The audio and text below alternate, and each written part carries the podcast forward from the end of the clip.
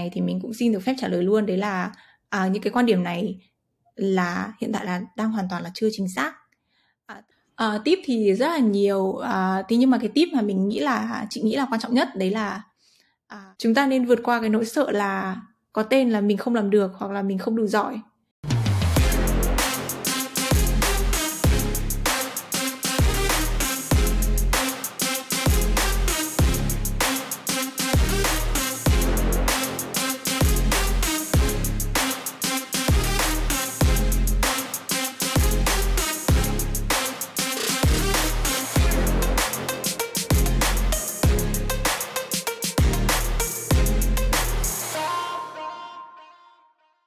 Like me, we are gonna make it. Hey, chào mừng các bạn đến với WAGMI Podcast Series. Đây là chuỗi podcast về những câu chuyện, ý tưởng, cơ hội và thử thách của web ba industry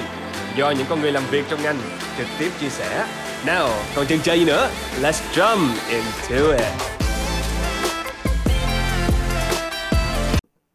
Hey yo yo, chào mừng quý vị khán giả của WAGMI Podcast đã quay lại với tập của tuần này. Mình là Mike Blow Up, host của chương trình ngày hôm nay. Hôm nay Mike Blow Up rất thân hạnh được giới thiệu tới mọi người một vị khách vô cùng đặc biệt, một vị khách cực kỳ đỉnh. Chị Lily là Research Analyst của một trong những nền tảng cung cấp dữ liệu và Research Web ba phổ biến nhất hiện nay, Messari. Uh, hello chị Lily, đầu tiên em rất cảm ơn chị Lily đã tham gia vào WAGMI Podcast tập tám ngày hôm nay. Trước tiên chị Lily có thể giới thiệu với các vị khán giả về bản thân và công việc hiện tại của mình không chị? Xin chào mọi người, xin chào My Blow Up. À, rất là hân hạnh vì hôm nay đã trở thành một trong những khách mời của uh, của một số podcast của WAGMI. À, mình là Lily, hiện tại thì mình đang công tác và làm việc uh, tại uh, Messari. Uh, một vài uh, một vài nét về bản thân, uh, đó là mình uh, tốt nghiệp từ trường Đại học Ngoại thương Hà Nội uh, ở Việt Nam, và sau đó thì mình uh, đã có cơ hội để uh, qua Canada và hiện tại đang sinh sống và làm việc tại Canada.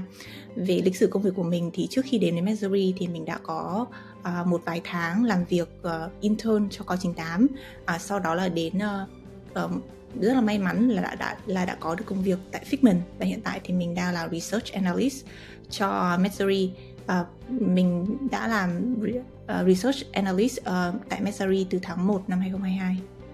Khi mà mình trở thành một Research Analyst, đặc biệt là trong lĩnh vực crypto, thì mình đã, ở Việt Nam thì mình có theo ngành học là kinh doanh quốc tế ở tại Đại học Ngoại thương. Và khi mà mình sang bên này thì mình cũng đã học cái chứng chỉ sau đại học liên quan đến, đến đầu tư và liên quan đến investment tại Canada. Thì vào cái thời điểm mà mình tốt nghiệp khóa học đó ở bên Canada thì mình đã từng có định hướng là trở thành một investment advisor Uh, trong cái lĩnh vực tài chính truyền thống, tức là mình đã có định hướng là mình sẽ vào các ngân hàng để làm, và đã lúc đó và thời điểm đó là đã chuẩn bị uh, để uh, thi lấy chứng chỉ đầu tư ở bên này rồi. Uh, tuy nhiên là sau đó thì nó là một cái sự uh, cơ duyên uh, khiến cho mình biết đến lĩnh vực crypto, và mình đã tạm ngừng cái việc trở thành uh, một investment advisor và để chuyển hướng sang uh, công tác uh, trong cái lĩnh vực crypto này. Uh, và dù ít hay là nhiều thì mình uh, luôn luôn có cái niềm tin rằng là cái nền tảng um, liên quan đến kinh doanh quốc tế cũng như là những nền tảng liên quan đến finance và tài chính ít nhiều cũng đã giúp đỡ cho mình trong cái quá trình để mà mình có được công việc ngày hôm nay. Nghe cực kỳ đỉnh luôn. Áp lực trong lĩnh vực crypto nói riêng và web ba nói chung được đánh giá là nặng hơn rất rất nhiều so với lĩnh vực web hai. Là một người từng có thời gian làm việc ở lĩnh vực web hai, cá nhân chị cảm thấy việc chuyển sang web ba có khó có gì khó khăn không? Điều gì thú vị ở crypto khiến chị Lily quyết định tham gia vào thị trường này? À, cá nhân mình thì mình nghĩ là khó khăn thì đương nhiên rất là nhiều, tại vì uh, cái web ba thì đương nhiên nó là một cái lĩnh vực mà rất là mới. Uh, nếu như mà tính về tuổi đời thì chắc là nó cũng cũng không quá là quá là lâu đâu, nó mới chỉ bắt đầu được khoảng tầm uh, tầm xem xem là tầm khoảng chục năm uh, trở lại đây. Vì thế nên là mình phải nói rằng là web ba nó là một lĩnh vực rất là mới. Vậy thì khi mà trong một cái lĩnh vực mà nó mới như vậy thì cái khó khăn lớn nhất mà mình thấy đó là kiến thức về crypto và web ba. Web ba thay đổi rất là nhanh, uh, nó thay đổi nhanh ở tất cả các phương diện, uh, từ giá cả, công nghệ, dòng tiền và cho đến kiến thức. À, và mình tin là không phải chỉ mỗi mình mình mà rất nhiều bạn đều có cảm giác rằng là chỉ cần bỏ lỡ thông tin một vài tháng thôi là có vẻ như là chúng ta đã bỏ lỡ thông tin của cả một thế kỷ rồi. À, vậy thì cái khó khăn ở đây đấy chính là chúng ta sẽ lúc nào cũng phải luôn luôn nỗ lực và à, và cái mức độ nỗ lực là là nhiều hơn rất là nhiều so với công việc ở, ở web hai, khi mà chúng ta sẽ phải nỗ lực để đọc rất là nhiều thông tin và để cố gắng để có thể tiêu hóa cũng như là để hiểu những cái thông tin đấy à, theo một cái uh, tức là để, để bắt kịp được với cả dòng chảy của thông tin và để uh, trang bị cho chúng ta đầy đủ những cái kiến thức để chúng ta có thể lúc nào cũng có thể follow được thị trường. Vậy thì cái uh, khó khăn như vậy thì nhưng mà cái điều mà mình thú vị, cái điều thú vị mà khiến cho mình uh, muốn và quyết định tham gia cái thị trường này và uh, tạo gác lại cái ý định mà trở thành một investment advisor ở bên Canada, uh, đó là À, mình thì là một người mà rất là thích thú trong cái việc là chứng kiến những cái sự thay đổi à, từng bước của những cái công nghệ mới, của những cái à, của những cái thay đổi mới à, thì và và quan điểm của mình thì mình cho rằng là một đời người thì không có quá nhiều lần được chứng kiến như vậy. À, mình nghĩ rằng là cả cuộc đời này thì cả cuộc đời của mình hay là cả cuộc đời của mỗi một con người thì có khi là chúng ta sẽ chỉ được chứng kiến một cái bước rất là nhỏ trong cái quá trình thay đổi của thế giới. À, vậy thì nhân cái lúc mà cái sự thay đổi này nó còn mới và nó còn uh, mà, mà chúng ta còn có thể quan sát được rất là nhiều, vậy thì chúng ta nên nắm bắt. Và một ý nữa đấy là uh, khiến cho mình thích thú với cả lĩnh vực của web ba, đấy là uh, web ba có vẻ như là sẽ trao được nhiều quyền tự do hơn cho người dùng. Uh, những quyền tự do này thì có thể là về content, về âm nhạc, về dòng tiền, và chắc chắn là sẽ đem lại những cái trải nghiệm mới và những cái tiện lợi hơn những cái trải nghiệm mà bố mẹ hay là ông bà của mình đã từng có. Khá hay luôn đấy chị. Chủ đề của buổi podcast ngày hôm nay là nói về cơ hội nghề nghiệp trong ngành crypto. Vậy em xin phép được hỏi chị Lily thêm một chút về công việc hiện tại của chị ở Messari là gì được không ạ? Không biết nó có gì giống như những gì mọi người đang tưởng tượng không? Về cơ bản em thấy mọi người đang tưởng tượng công việc trong ngành crypto là một gã mặc vặt mặc vest đen, đứng trước hội trường đông người kêu gọi đầu tư x một trăm x một nghìn không có rủi ro. Không biết là chị Lily có giống như vậy không ạ? À, đây là một câu hỏi rất là hay và thực sự là chị cũng đã nhận được câu hỏi này rất là nhiều lần à, và cũng nhân là cái buổi podcast ngày hôm nay thì mình sẽ thì chị sẽ trả lời uh, gọi là um, một cách đầy đủ nhất, và để hy vọng rằng là uh, khi mà mọi người uh, biết đâu đấy ai đấy có thể nghe được cái podcast này thì mọi người sẽ có những cái tưởng tượng uh, chính xác hơn về công việc tại Messari. Thì uh, đúng là công việc tại Messari thì nó khác hơn rất là nhiều so với cả những cái gì mà mọi người đang nghĩ tới. Khi mà khi mà nhắc đến Messari hay là nhắc đến Nansen hay là những cái công ty research tương tự thì mọi người đều tưởng tượng ra rằng là uh, công việc uh, là chủ yếu là viết những cái uh, bài báo cáo hay là những bài phân tích nó rất là dài. Tuy nhiên rằng là À, một công ty research thì nó không phải là chỉ đơn giản là chỉ có một cái bộ phận là viết văn dài như vậy. Và thực tế rằng là khi mà à, nếu mà các bạn mà có cái uh, gọi là cơ hội để lên website của Messari thì các bạn sẽ không tìm thấy tên của mình là tên của tác giả của bất kỳ một cái bài uh, research nào cả. Lý do là tại vì là cái bộ phận research của Messari thì nó có bốn uh, cái team nhỏ khác nhau. Và hôm nay thì cũng nhân cái cơ hội này thì mình sẽ nói uh, sâu hơn một chút về bốn cái team này để uh, nó cũng sẽ giúp cho các bạn là khi mà các bạn, những bạn nào mà có nhu cầu mà muốn apply vào Messari hay là muốn thi tuyển vào Messari thì các bạn sẽ có được những cái chiến lược uh, trả lời phỏng vấn cũng như là chuẩn bị hồ sơ của mình cho phù hợp. Thì uh, mình thấy là Messari thì hiện tại đang có uh, đang được chia ra là bốn cái team nhỏ uh, thuộc về mảng research. Thứ nhất là team đầu tiên là team uh, junior, là dành cho những bạn mà mới vào thị trường hoặc là kiến thức crypto uh, vẫn còn uh, tương đối là mới. Uh, team thứ hai là team Messari Intel, đây cũng là team mà hiện tại chị đang công tác. Uh, team thứ ba là team về enterprise content, tức là đây là team mà bao gồm các bạn uh, senior, uh, các bạn mà sẽ chuyên những viết những cái bài uh, research dài mà mọi người vẫn hay đọc. Và team thứ tư là team data analyst. Uh, thì uh, vì là Messari có tới bốn team rất là nhỏ ở phía dưới phụ trách về mảng research nên là mỗi một team thì sẽ có những cái yêu cầu về công việc uh, khác nhau. Ví dụ như team junior thì yêu cầu uh, sẽ tương đối là đơn giản, là các bạn uh, chỉ cần biết là làm thế nào để, để có thể thu thập được những thông tin, ví dụ như là thông tin về founder, thông tin về uh, roadmap của một dự án hay là thông tin về tokenomics, và các bạn uh, viết lại được thành một bài uh, tương tự như là À, cái bài mà giới thiệu về một loại token nào đấy à, và, và chỉ cần như vậy là đủ rồi. Thế nên là đây là vị trí junior và đây cũng là vị trí mà có số lượng các bạn nhân viên nhiều nhất ở trong công ty, và đây cũng là vị trí mà à, dễ vào nhất ở, ở trong ở Messari. À, tiếp đến là bộ phận Intel, ở đây chính là bộ phận mà mình đang làm. Và cái công việc của, và như Mike Blow Up có hỏi thì uh, tiết lộ một chút về công việc hiện tại của, của, của, của mình là gì. Thì uh, team Messari Intel là team mà đứng đằng sau cái sản phẩm uh, Intel. Uh, mà cái sản phẩm này là, là chỉ có những khách hàng hay là chỉ có những, uh, những uh, người nào mà có cái gói Enterprise thì, thì sẽ được sử dụng. Thì cái sản phẩm này là sản phẩm mà, mà các Research Analyst và cụ thể là mình mà phụ trách cái sản phẩm này thì tụi mình sẽ phải theo dõi một cái list những cái uh, dự án và bọn mình sẽ phải uh, gọi là kiểu uh, gửi, gửi đi những cái thông báo, gửi đi những cái email nếu như mà những cái dự án đấy mà tụi mình đang phụ trách có bất kỳ những cái thay đổi nào à, đáng kể để cho các cái whale, các cái vê xê và những cái người quan tâm đến những cái dự án đấy họ sẽ có những cái um, action hay là những cái, um, những cái hành động cụ thể trong những cái tình huống hay là trong những cái update mới khi mà nó, nó, nó được uh, diễn ra.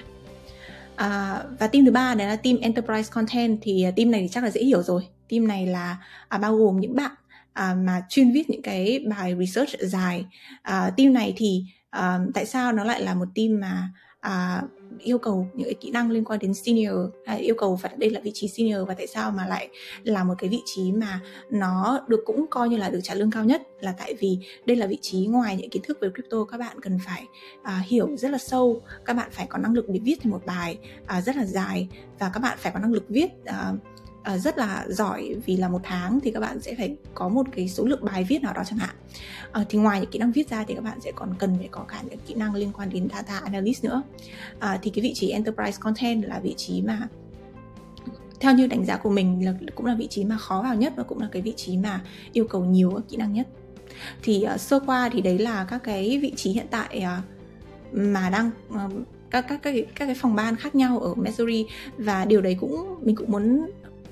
nói lên rằng là công việc của Messari nó không hoàn toàn là giống như tưởng tượng của mọi người, và mỗi một công ty research thì họ đều sẽ có những phòng ban khác nhau, và họ mỗi một cái phòng ban đấy thì họ sẽ đều có những cái uh, chức năng, đều có những cái uh, vị trí khác nhau, đều có những yêu cầu về công việc nó khác nhau.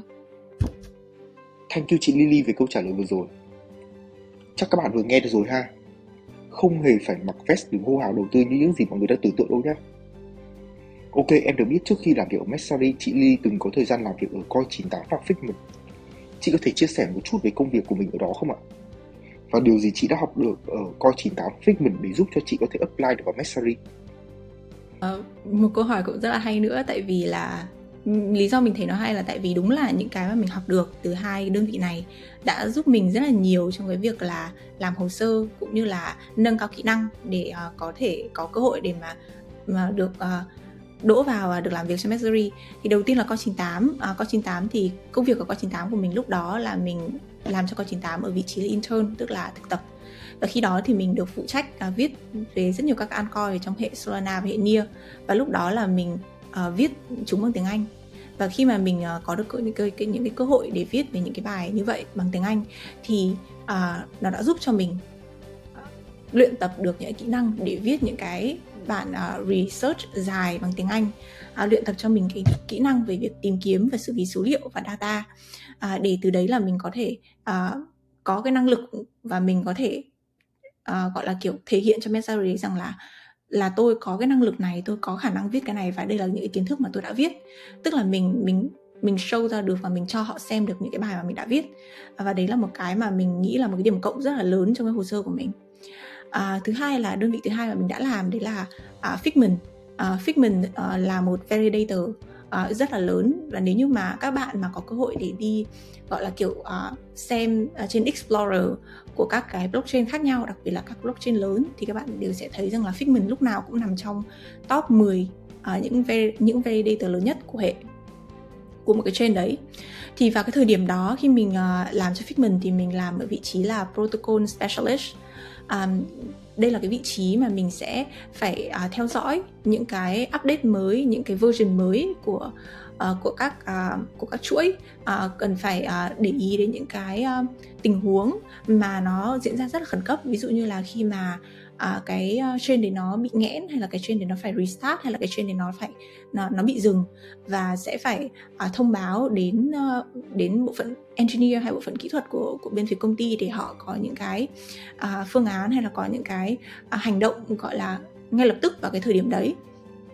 Ngoài ra thì ở Figment thì mình cũng có được có cái cơ hội đấy là mình, vì Figment bản thân uh, Figment là một validator, thế nên là mình đã có cơ hội để mình uh, cùng với cả đồng nghiệp của mình uh, tìm kiếm những cái cơ hội liên quan đến staking uh, để đem doanh thu về cho Figment. Ngoài ra thì cũng cũng có một vài lần là được tham dự những cái uh, buổi uh, gọi điện hay là buổi call với cả các founder uh, khi mà Figment uh, đang cố gắng để tìm những cái cơ hội uh, invest ở vòng seed hoặc là vòng private. À, thì khi mà mình làm Figment như vậy thì mình thấy rằng là cái mà mình được mình learn được rất là nhiều, mình học được từ đấy, đấy là mình học được uh, cái việc mà cái kỹ năng uh, speaking English, cái kỹ năng về nói. Uh, tất nhiên là khi mà nói tiếng Anh thì ai cũng có thể nói được, thế nhưng mà khi mà mình vào một cái môi trường công việc thì cái kỹ năng nói của mình nó không phải là chỉ đơn giản là mình nói tiếng Anh có có gọi là mượt hay là mượt mà hay là không, mà mình cần phải nói tiếng Anh để mình có thể nêu được ý kiến cá nhân của mình, để có thể bảo vệ được những cái uh, luận điểm của mình. Và thêm một kỹ năng nữa mình học được đấy là cái kỹ năng mà uh, sắp xếp công việc, uh, sắp xếp uh, uh, thời gian, vì là công việc uh, sẽ rất là nhiều và mình cần phải sắp xếp là làm công việc nào trước, công việc nào sau để có thể có cái thời gian hoàn thành tất cả các đầu việc. Thank you chị Lily với câu trả lời vừa rồi. Cho em hỏi một chút là có một số người họ nói rằng để trở thành Research Analyst ở các công ty global thì cần phải trang bị kiến thức về tài chính và công nghệ, ví dụ như là viết code. Là một người trong nghề thì theo chị quan điểm này có đúng hay không? À, câu, câu, cái, những cái quan, câu hỏi này thì mình cũng xin được phép trả lời luôn. Đấy là à, những cái quan điểm này là hiện tại là đang hoàn toàn là chưa chính xác. À, tức là nếu như mà các bạn ý mà có những kiến thức về tài chính hoặc về công nghệ thì đấy là một cái điểm cộng. Thế nhưng mà điều đấy không có nghĩa rằng là các bạn phải có kiến thức về tài chính hoặc là các bạn phải có kiến thức về công nghệ thì các bạn mới có thể trở thành được các cái researcher ở các cái công ty global như là Messari hay là Delphi Digital hay là The Block. À, lý do là tại vì nó sẽ tùy vào cái vị trí mà mà chúng ta apply. Ví dụ như là những cái vị trí mà nó chuyên về phân tích uh, macro hay là chuyên về phân tích uh, kinh tế vĩ mô thì đương nhiên là các bạn sẽ cần phải có kiến thức tài chính thì các bạn mới có thể à, được hồ sơ của các bạn mới có thể được để ý. Tuy nhiên là nếu như mà các bạn à, không có kiến thức về tài chính mà không có kiến thức về công nghệ, thế nhưng mà các bạn lại có rất nhiều kiến thức về en ép ti thì các bạn vẫn hoàn toàn có thể à, được được chọn để trở thành một research analyst. À, bởi vậy nên là cái à, cái yêu cầu về tài chính hay là yêu cầu về công nghệ là hoàn toàn không đúng. Và thứ ba nữa là à, vì là bản thân crypto còn mới, thế nên là thực sự là yêu, yêu cầu về đầu vào vào thời điểm hiện tại. À, và những cái năm hiện tại, những năm này mình theo như mình thấy là nó vẫn còn chưa cao. Và những cái năm này nó là những cái giai đoạn rất là tốt để nắm bắt các cơ hội công việc. Và nếu như mà chúng ta không nắm bắt kịp và để thêm vài năm nữa thì khả năng là cái yêu cầu đầu vào nó sẽ được thay đổi và nó sẽ không còn dễ như bây giờ nữa. Một cái uh, ví dụ mà mình uh, mình có thể nói mình có thể đề cập đến một cái ví dụ ngay lập tức bây giờ luôn, đấy là khi mà mình vào được Messari rồi á và mình có cái cơ hội để mà mình đọc cái resume của các bạn gửi về phía công ty của mình thì mình mới thấy rằng là cái việc mà mình vào được Messari nó thứ nhất là nó một phần là là là có cái yếu tố may mắn và một phần thứ hai nữa là do cái yếu tố phù hợp, à, chứ không hoàn toàn là phải có kiến thức về tài chính hay là phải có kiến thức về công nghệ. À, thì khi mà mình đọc resume của các bạn gửi về thì resume đều là những resume những cái hồ sơ rất là xuất sắc,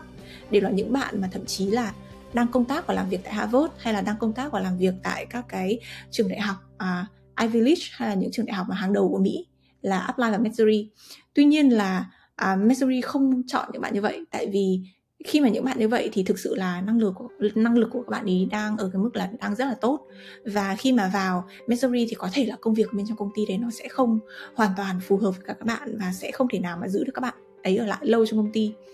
Thì khi mà mình quan sát được cái như vậy thì mình mới thấy rằng là rõ ràng là cái kiến thức nền tảng về tài chính, về công nghệ hay là một cái hồ sơ nó phải rất là hoành tráng hay là một cái hồ sơ nó phải tốt nghiệp từ một cái trường nào đấy rất là đỉnh thì hoàn toàn là ở thời điểm hiện tại là mình thấy là chưa chưa có áp dụng nhiều và chưa chưa thực tế cho lắm. Maybe là ở trong tương lai, có thể là trong tương lai thì nó sẽ thay đổi, thế nhưng mà ở thời điểm hiện tại thì mình không thấy là như vậy. Đấy mọi người đang nghe thấy rồi nha. Không phải cứ học Harvard là được apply vào đâu. Hoàn toàn một người học đạo công đoàn, đọc bách khoa cũng có thể apply vào được nếu có những kỹ năng mà Messari cần. Chúng ta chỉ cần người phù hợp, chúng ta không cần người quá giỏi. Cho em hỏi thêm là những kỹ năng nào mà chị cho là cần phải trang bị để có thể trụ vững tại các công ty research global như là Messari, The Block? Um, à, đúng là sau khi mà chúng ta đã vào được công ty rồi thì chúng ta phải làm thế nào đấy thì chúng ta có thể trụ lại tại công ty, đúng không? À, vì là công việc, đặc biệt là làm việc cho những cái, cái tổ chức quốc tế thì à, chúng ta sẽ hiếm khi mà thấy thấy các bạn ấy chilling lắm,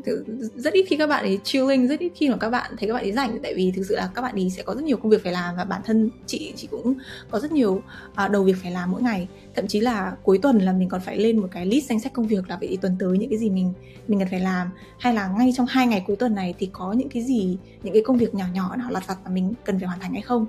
Uh, vậy thì quay trở lại với các câu hỏi của em là em uh, của Mike Blow Up hỏi rằng là uh, vậy thì những cái kiến thức và những kỹ năng nào mà các bạn cần phải trang bị để có thể trụ vững và làm và có thể đứng vững tại được những công ty research global, thì uh, mình thì thì cá nhân chị thì chị thấy rằng là cái cái kỹ năng đầu tiên và kỹ năng mà quan trọng nhất đấy là cái khả năng nói và nêu được ý kiến cá nhân của mình.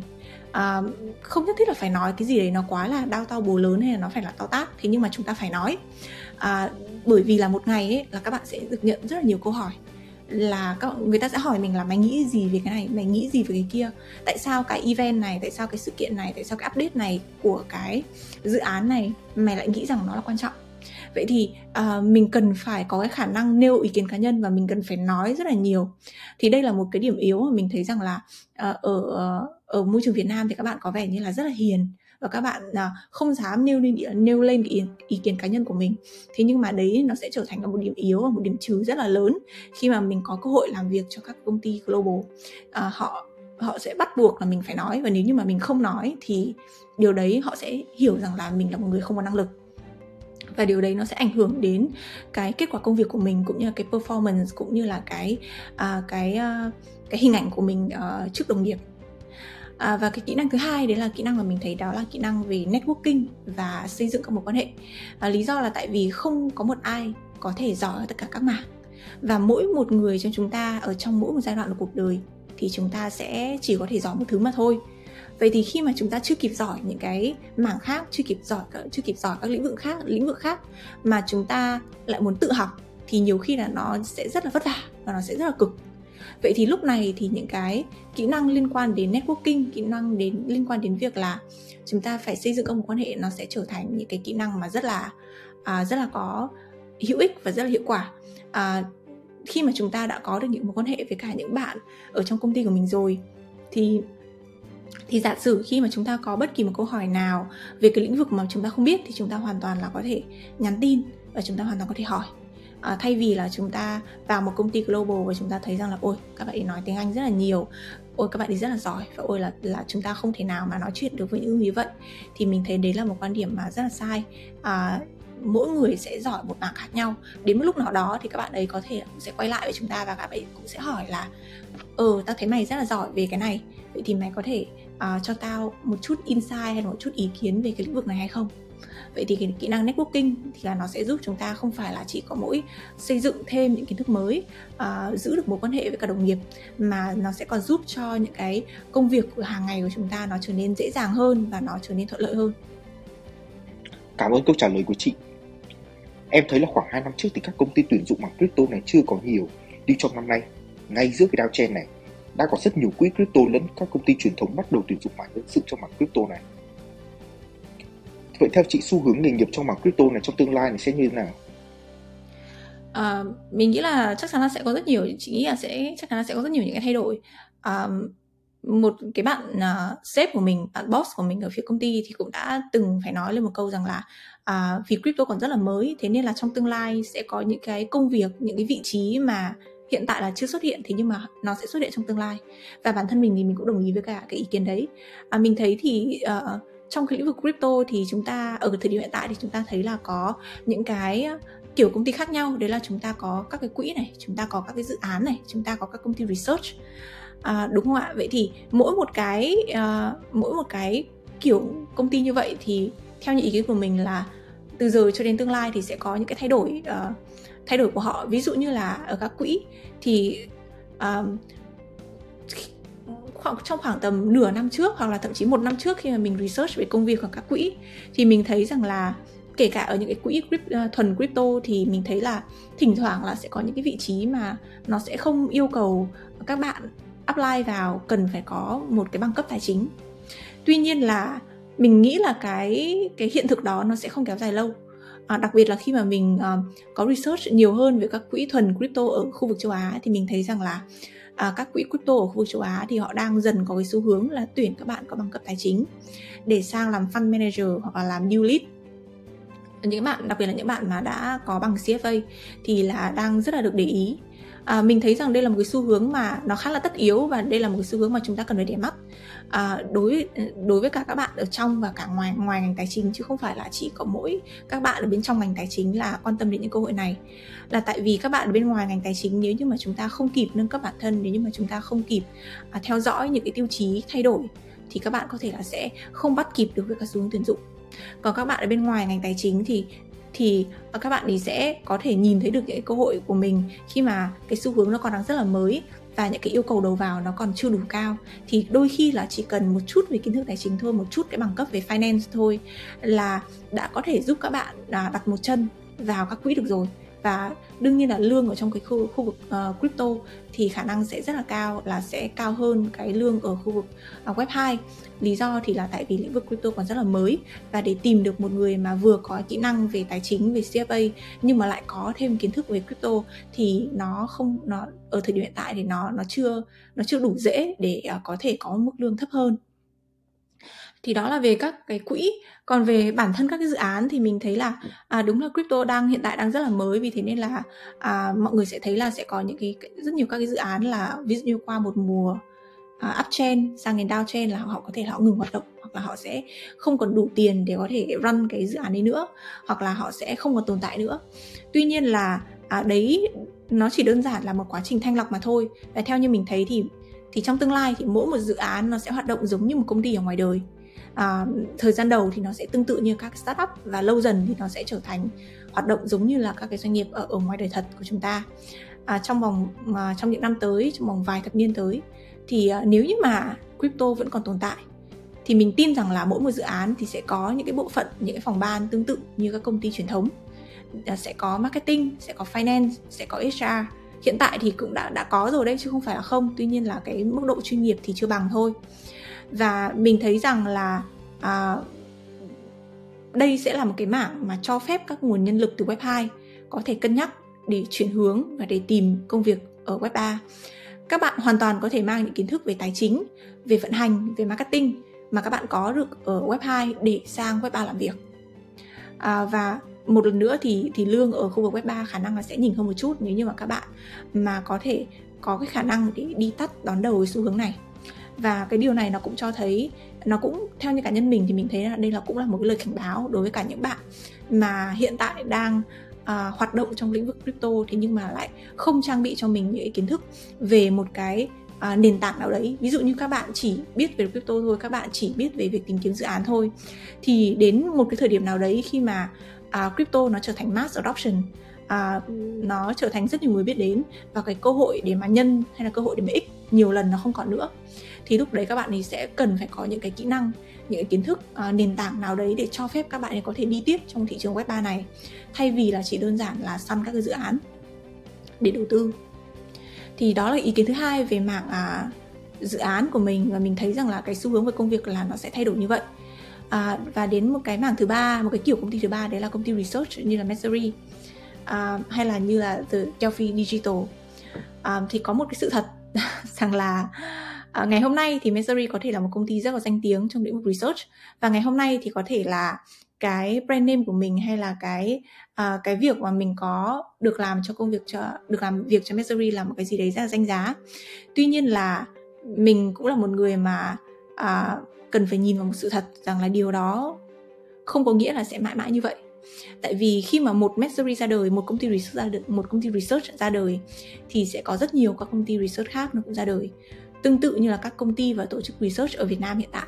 là chúng ta đang nhìn thấy là sự ra đời của rất nhiều các cái tổ chức research ở Việt Nam. Thì lúc đó cái công việc mà research chưa hẳn đã là một công việc gì còn quá là danh giá và nổi tiếng nữa. À, tuy nhiên thì đây vẫn là một công việc mà trong vài năm tới sẽ đem đến cho cho các bạn rất nhiều những mối quan hệ, uh, rất nhiều những cái kiến thức mà để sau này thì chúng ta sẽ dùng những cái kiến thức đấy, chúng ta trang bị và chúng ta sẽ dùng cái đó như là một cái đòn bẩy á, để chúng ta có thể bước tiếp và hướng đến những cái vị trí khác ở trong ngành, thay vì là chúng ta sẽ mãi mãi ở lại công ty research và mãi mãi là làm một researcher. À, một lần nữa đấy là chúng ta sẽ cần phải trang bị, ngoài kiến thức về truyền thống thì còn phải trang bị thêm kiến thức về web ba, về crypto nữa, thì chúng ta sẽ là những người mà nắm bắt những cơ hội đấy rất là tốt, và cái mức lương đấy nó sẽ là mức lương xứng đáng với cả những bạn nào mà có trong tay mình kỹ năng của cả hai bên, và và đặc biệt là chúng ta sẽ phải đón được trước những cái à, những cái cơ hội nghề nghiệp này, à, để tránh khi mà những cái cơ hội này nó trở nên bão hòa và ai cũng biết thì lúc đấy nó lại hơi muộn rồi, đúng không? Vâng, đúng rồi ạ, em công nhận luôn. Và cuối cùng thì chị Lily có những cái tip gì hỗ trợ các bạn trong quá trình tìm tìm kiếm công việc cho lĩnh vực web ba này không? À, tip thì rất là nhiều, à, thế nhưng mà cái tip mà mình nghĩ là chị nghĩ là quan trọng nhất đấy là à, phải có tiếng Anh. Cái này thì à, chị cũng đã mình cũng đã có rất nhiều cơ hội để nói chuyện với cả các bạn à, ở Việt Nam về à, về tiếng Anh của các bạn, hay là về những cái mong muốn về công việc của các bạn, thì mình thấy là các bạn à, thực sự là về chuyên môn là các bạn rất là giỏi, các bạn biết rất là nhiều, các bạn uh, rất là thông minh. Tuy nhiên là các bạn liên tiếp bị mất đi cơ hội, và mình cảm thấy rất là tiếc là tại vì tiếng Anh của các bạn không tốt. Và tiếng Anh không tốt ở đây đấy là cụ thể là kỹ năng về speaking, kỹ năng về nói tiếng Anh của mình. Uh, chúng ta sẽ cần phải uh, nói tiếng Anh rất là tốt. Uh, mà nói tốt ở đây thì tức là nói tốt theo kiểu như là không phải là nói chuyện bình thường hàng ngày, mà chúng ta cần phải có khả năng là như mình có đề cập ở đoạn trước của podcast, đấy là chúng ta sẽ phải có cái kỹ năng để và cái khả năng để có thể nêu lên được những cái quan điểm của mình, nêu lên được những cái lập luận của mình, và mình sẽ phải có khả năng để bảo vệ những cái lập luận đấy. Thì tại sao cái kỹ năng này nó lại là một cái kỹ năng quan trọng nhất? Là tại vì uh, khi mà các bạn mà mà có cái mong muốn là được làm việc trong lĩnh vực web ba thì cái, cái ấn tượng đầu tiên đối với nhà tuyển dụng là vào phỏng vấn. Và cái vòng phỏng vấn thì cái ấn tượng đầu tiên đấy là nói chứ không phải là viết. Vậy thì viết mình có thể hơi kém một chút, đọc mình có thể hơi kém một chút, thế nhưng mà lúc mình viết và mình đọc thì không có ai ngồi canh ngồi canh bên cạnh mình cả, đúng không? Vậy thì mình mình người, người ta sẽ người ta sẽ không có nhận ra ngay rằng là hai kỹ năng đấy của mình yếu. Thế nhưng mà kỹ năng speaking là một kỹ năng mà ngay lập tức là họ đang cần phải nghe mình nói, và mình cần phải trả lời phỏng vấn. Và nếu như mình trả lời phỏng vấn không tốt thì dù là về chuyên môn các bạn ấy rất là giỏi, thế nhưng mà công ty vẫn sẽ không có niềm tin, và công ty sẽ cảm giác là à, người này sẽ không làm được việc. Vậy thì cái kỹ năng mà cần phải rất là xuất sắc là kỹ năng về speaking. Không nhất thiết là phải đạt ai eo tám chấm hay là chín chấm về speaking để làm gì, mà chúng ta chỉ cần là phải nói được một cách gọi là uh, suôn sẻ, một cách gọi là rất là lưu loát, và có thể nêu được những cái uh, lập luận của mình lên, như thế là đủ rồi. Và đấy là kỹ năng mà mình xếp uh, đầu tiên, kỹ năng uh, quan trọng nhất là kỹ năng về speaking tiếng Anh, kỹ năng nói. À, kỹ năng thứ hai về tiếng Anh đấy là kỹ năng về kỹ năng nghe. Lý do là tại vì khi mà vào công ty hay là làm việc cho các tổ chức global thì chúng ta sẽ phải họp rất là nhiều, và chúng ta đa phần là sẽ họp online. Và khi mà họp online thì cái cái uh, tiếng Anh nó nó nghe nó sẽ không có được dễ như là khi mà chúng ta nhìn mặt đối mặt. Vậy thì lúc đấy thì cái kỹ năng nghe của mình nó phải là rất là tốt, gần như là À, họ nói gì là mình cần phải hiểu và mình cần phải à, phản ứng ngay lập tức. Thế nên là kỹ năng, theo như cái ý kiến của mình thì mình thấy rằng là kỹ năng mà nghe và nói là hai kỹ năng mà chúng ta sẽ cần phải đặt lên đầu tiên, chứ không phải là kỹ năng đọc. À, giống như là rất nhiều các bạn ở Việt Nam mình đang đang rất là giỏi về lĩnh vực đấy, tuy nhiên là lĩnh vực à, tuy nhiên là cái kỹ năng về đọc thì là là là không hoàn toàn là hiệu quả trong cái việc là à, tìm kiếm công việc trong lĩnh vực web ba. À, đó là cái tip đầu tiên. Uh, tip thứ hai thì mình thấy là uh, cái uh, cái việc mà resume ấy, thì là mọi người sẽ resume, cái hồ sơ xin việc của mình thì là mọi người sẽ nên chăm chút uh, chúng một chút. Tại vì khi mà uh, chúng ta uh, nộp uh, nộp hồ sơ vào các công ty global thì chúng ta sẽ thấy rằng là uh, các công ty global thì họ rất là quan tâm đến những cái task hay những cái công việc cụ thể mà mình đã từng làm. Và nếu như mà chúng ta lại còn có thể gọi là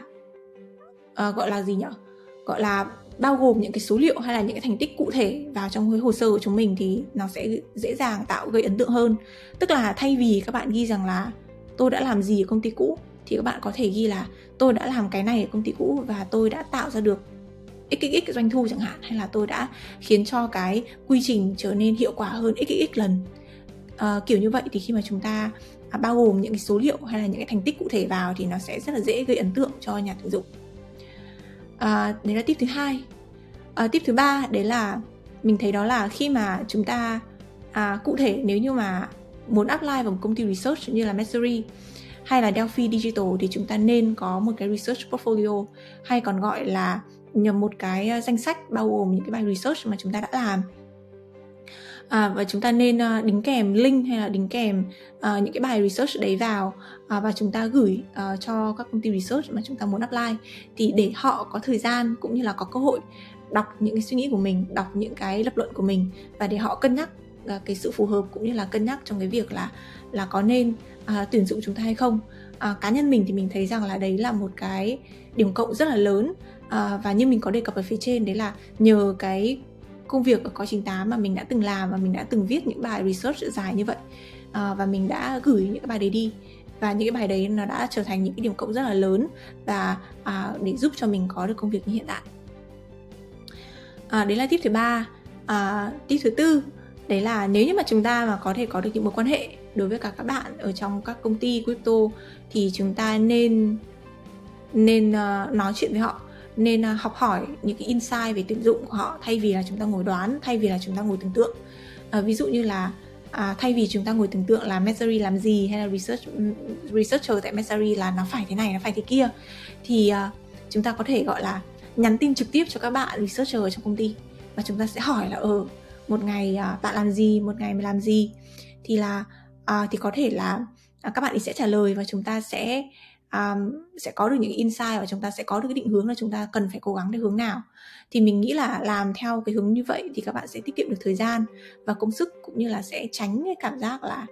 nản chí khi mà những công ty mình muốn ứng tuyển, thế nhưng mà mình lại loay hoay và mình không biết rằng là ờ vậy thì mình có có phải là phù hợp hay là không, và vậy thì công ty đấy nó có quá sức của mình hay là không. Uh, và một cái điều cuối cùng, uh, mình nghĩ đây sẽ là một cái uh, tips uh, mang tính self-help, mang tính uh, gọi là cổ vũ tinh thần rất là nhiều. Đấy là chúng ta nên vượt qua cái nỗi sợ là có tên là mình không làm được hoặc là mình không đủ giỏi. Uh, tại vì có một thực tế là uh, bạn có đủ giỏi hay không, hay là bạn có làm được hay không, không phải là hoàn toàn là do bản thân mình đánh giá, mà là còn do phía công ty đánh giá nữa, đúng không? Và nếu như mà chúng ta có một cái nỗi sợ nào đó rằng là ừ mình có thể là sai, mình đang nói sai, mình đang làm sai, thì trong tiếng Anh cũng có câu là uh, you will be wrong and that's okay, your opinions are allowed to change.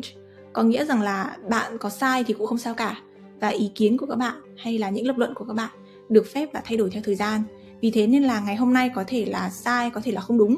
à, tuy nhiên rằng là cái mà, cái mà các công ty nhìn vào đấy là cái khả năng lập luận, đấy là các kỹ năng của các bạn, chứ không phải hoàn toàn rằng là những cái ý kiến của mình là đúng hay là sai. Và cái ý kiến của mình trong tương lai thì nó sẽ thành, thành đúng, và thì nó sẽ có những cái thay đổi theo thời gian. Vì thế nên là không nên sợ rằng là mình nói sai, không nên sợ rằng là mình không đủ giỏi, tại vì chính cái tâm lý như vậy đã cản trở các bạn rất là nhiều trong cái việc là tìm kiếm những cái cơ hội trong công việc ở, ở công việc trong lĩnh vực web ba. Và chúng ta sẽ cần phải vượt qua cái nỗi sợ đấy, chúng ta cần phải vượt qua cái tâm lý đấy để cho phép bản thân mình uh, có được những cái cơ hội mà bản thân mình xứng đáng. Cảm ơn chị Lily rất là nhiều. Đấy, mọi người lưu ý take note lại tất cả nhé.